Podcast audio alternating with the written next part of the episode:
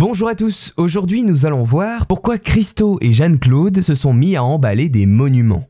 Peut-être avez-vous été témoin en novembre dernier de l'œuvre réalisée en hommage aux artistes Christo et Jeanne-Claude, l'arc de triomphe recouvert de toile blanche qui sera resté au total deux semaines comme cela et aura accueilli 820 000 visiteurs.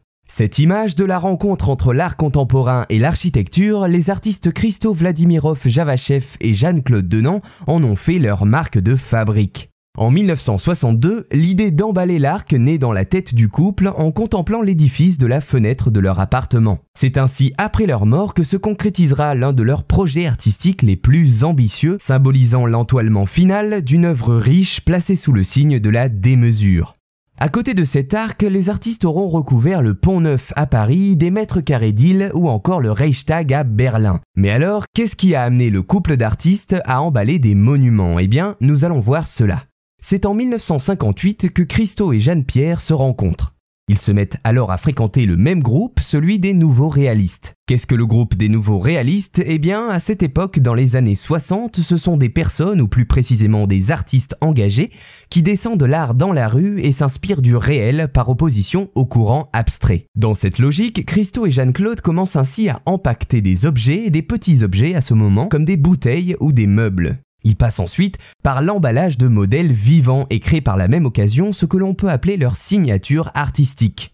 En 1964, le duo s'installe à New York et on peut dire que cela marche assez bien pour eux. Et pour cause, le binôme fonctionne parfaitement. Christo dessine et Jeanne-Claude gère la concrétisation des emballages et se charge de la médiation artiste-public. L'échelle de leur projet va alors évoluer. Il ne s'agit plus d'emballer de petits objets du quotidien, mais bien d'immenses monuments ou encore des paysages.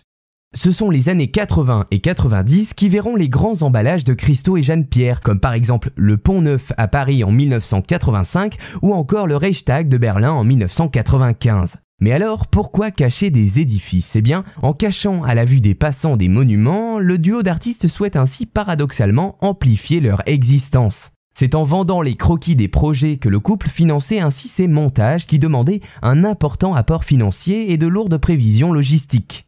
L'Arc de Triomphe emballé, en hommage à Christo et Jeanne-Claude, respectivement morts en 2020 et 2009, constitue de loin le projet le plus coûteux du duo. Bien que l'aspect politique soit évoqué sur chacune de leurs réalisations, ils affirmaient ainsi créer uniquement pour l'art, recherchant la beauté universelle. Voici donc l'histoire de ce couple qui considérait l'art comme un cri de liberté permettant d'emballer d'immenses monuments en même temps que les visiteurs qui les contemplaient.